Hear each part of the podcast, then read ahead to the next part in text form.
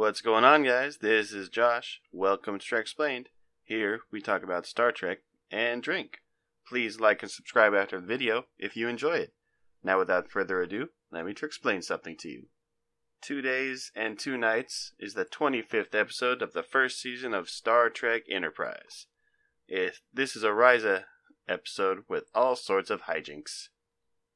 It starts out with the crew orbiting Risa and preparing to shuttle down to the surface. Everyone drew lots because not everyone will be able to go. Archer feels guilty about it, but T'Pol and his dog, Porthos, insist he needs a vacation. He boards the shuttle with some of the other crew members and they head down. After the opening credits, they're in the shuttle talking about their plans for vacation. Travis Mayweather is going to do a rock climbing place called Galartha, where the rock face changes as you go. Malcolm Reed and Trip Tucker are going to the more cosmopolitan areas to, wink wink, broaden their cultural horizons. Hoshi Sato mocks them and says she is going to try practicing her new language skills in social settings. Something more productive than what their plans were. Captain Archer got a little villa overlooking the ocean and is just going to relax.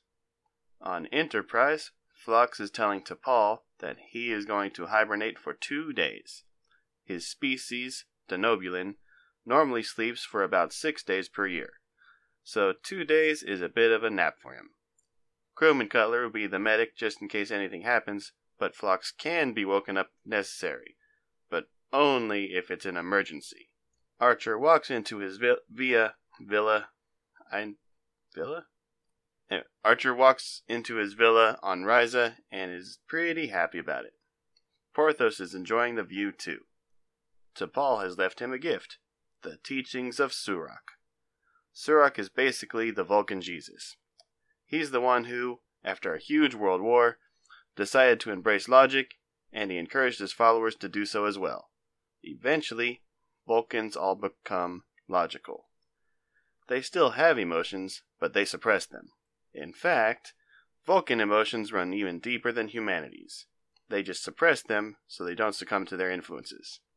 Quite an impressive task when you stop and ponder about it.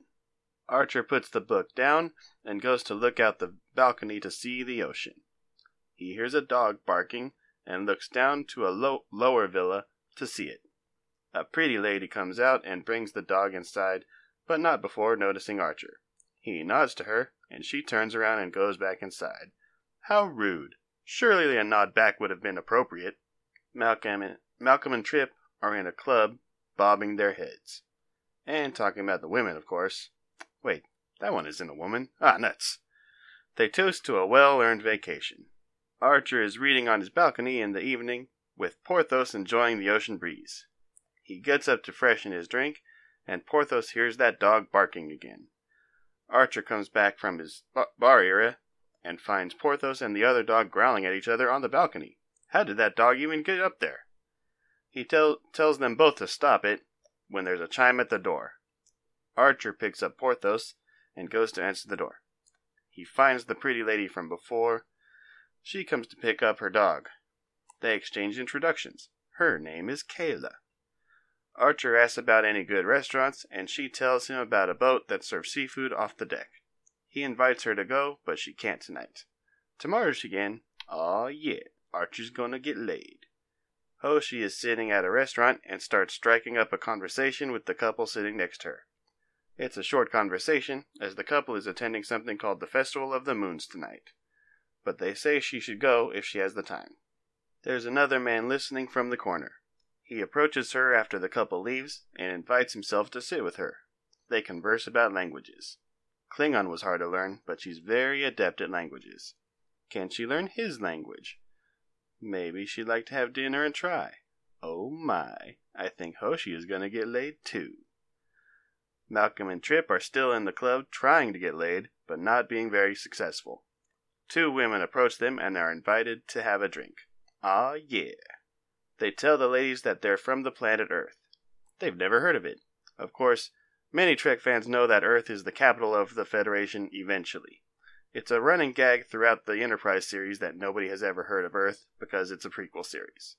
The ladies say since Malcolm and Trip's first time to Risa, they'll have to make it memorable for them. Aw, yeah, they gonna get laid too, right? Archer is looking at the stars through a telescope on his balcony when Keyla calls up to him and invites herself over. Archer talks about how he had dinner at that boat anyway, and a nice conversation with a couple from Vega Reticuli, celebrating their 300th wedding anniversary. Wowza! I hope Amber and I hit that milestone too. Archer finds Sol, our sun, on the telescope and shows Keyla. 90 light years away. Wow. They do some lightweight flirting, and she wants to know all about the places he's been. Malcolm and Trip are talking about a few adventures they had with the ladies. Trip has been telling them that he's the captain, but then messes up and says he saved the captain's life. Wait, I thought you were the captain. Oh, oh, we rotate. Good cover, Trip. The ladies invite them to the subterranean gardens. The ladies take them into basically a basement and ask about how much money they make. The ladies turn into two male aliens, much to the shock of our heroes. They pat them down for valuables, but don't find much. They talk about selling their clothes before stunning them with something akin to a phaser. T'Pol is on the bridge. Travis is calling for a shuttle. He's in the hospital, but wants to get back to Enterprise. The shuttle rescues him, and Travis explains how the rock face changed. The handholds changed too. He took a bit of a tumble and broke his leg. Travis wants his own doctor, but Phlox is sleeping. Cut- Cutler says she can handle a broken leg. The shuttle pilot says Travis was complaining about trouble breathing on the trip up. What medication did they give you? Just a hyperspray for the pain. Hmm. Malcolm and Trip wake up with their hands bound behind them, and in their underwear. They shout for help, but the club is closed, so no one is there. How are they going to get out of this one? In sickbay, Cutler states he's having a reaction to the hypospray. It might construct Travis's breathing. Time to wake up Phlox. Hoshi is talking to her guy friend the next day. She gives up on learning his language, but he's learned English already. He gives her a kiss to demonstrate what a certain word is. You smooth pimp. He invites her to a steam pool. She takes his hand in hers and they go. Archer is eating breakfast the next day when there's another chime at his door. Hello, Keyla. Want to have some breakfast? She finally says her dog's name is Rilo. He wants to get to know her more. She had a family, but they were killed by the Suliban. Oh, the arch enemies of the Enterprise. Cutler tries to wake up Phlox. He's having trouble waking up. He can't think clearly yet, but he tries to make his way to sickbay. He falls over after getting up. In sickbay, Phlox begins analyzing Travis, but he's having troubles all over the place. He's determined to treat him, though. Archer is opening a bottle of wine to drink with Keyla in the evening. They toast, and she goes into more details about her past life. She hates those Suliban. She knows they take orders from the distant future, which Archer thinks not too many people would know about.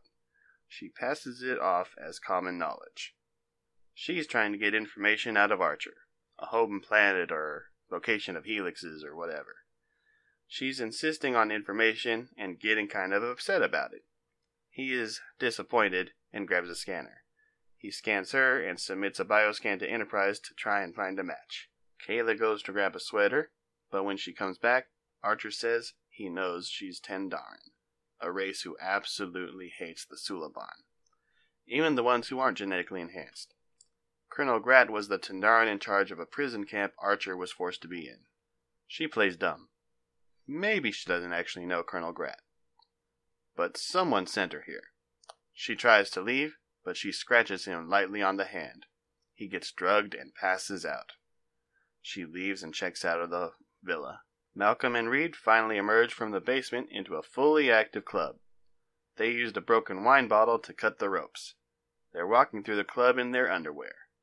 Everyone is staring, but they just look forward as they exit. No eye contact. Oh, Hoshi wakes up next to her new guy friend. They slept together. Aw yeah, oh, Hoshi got laid at least. But it's time for her to leave now. On Enterprise, Phlox figures out what Travis was suffering about. He's allergic to something they used in the hyperspray on Risa. But Phlox has a new hyperspray that will fix the problem. They inject Travis, and boom, he can breathe again. He thanks Phlox, but the doctor is passed out sleeping again. Porthos wakes up Archer later on with some kisses. Archer finds himself on the floor but picks himself up. He looks at Keyla's villa but finds it abandoned. Later, everyone's on the shuttle returning, but none of them feel like talking about what happened too much. That's all for today's episode. Thanks for listening to Treksplained. If you like today's story, please drop a like and subscribe so you get updates on new ones. See you next time on Treksplained.